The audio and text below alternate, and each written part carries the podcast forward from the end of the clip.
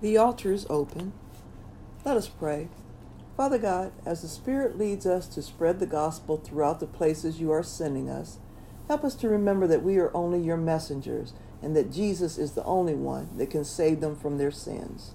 As we continue to lift up the name of Jesus, let us be reminded that Satan will be trying to get us to listen to his voice rather than the voice of Jesus.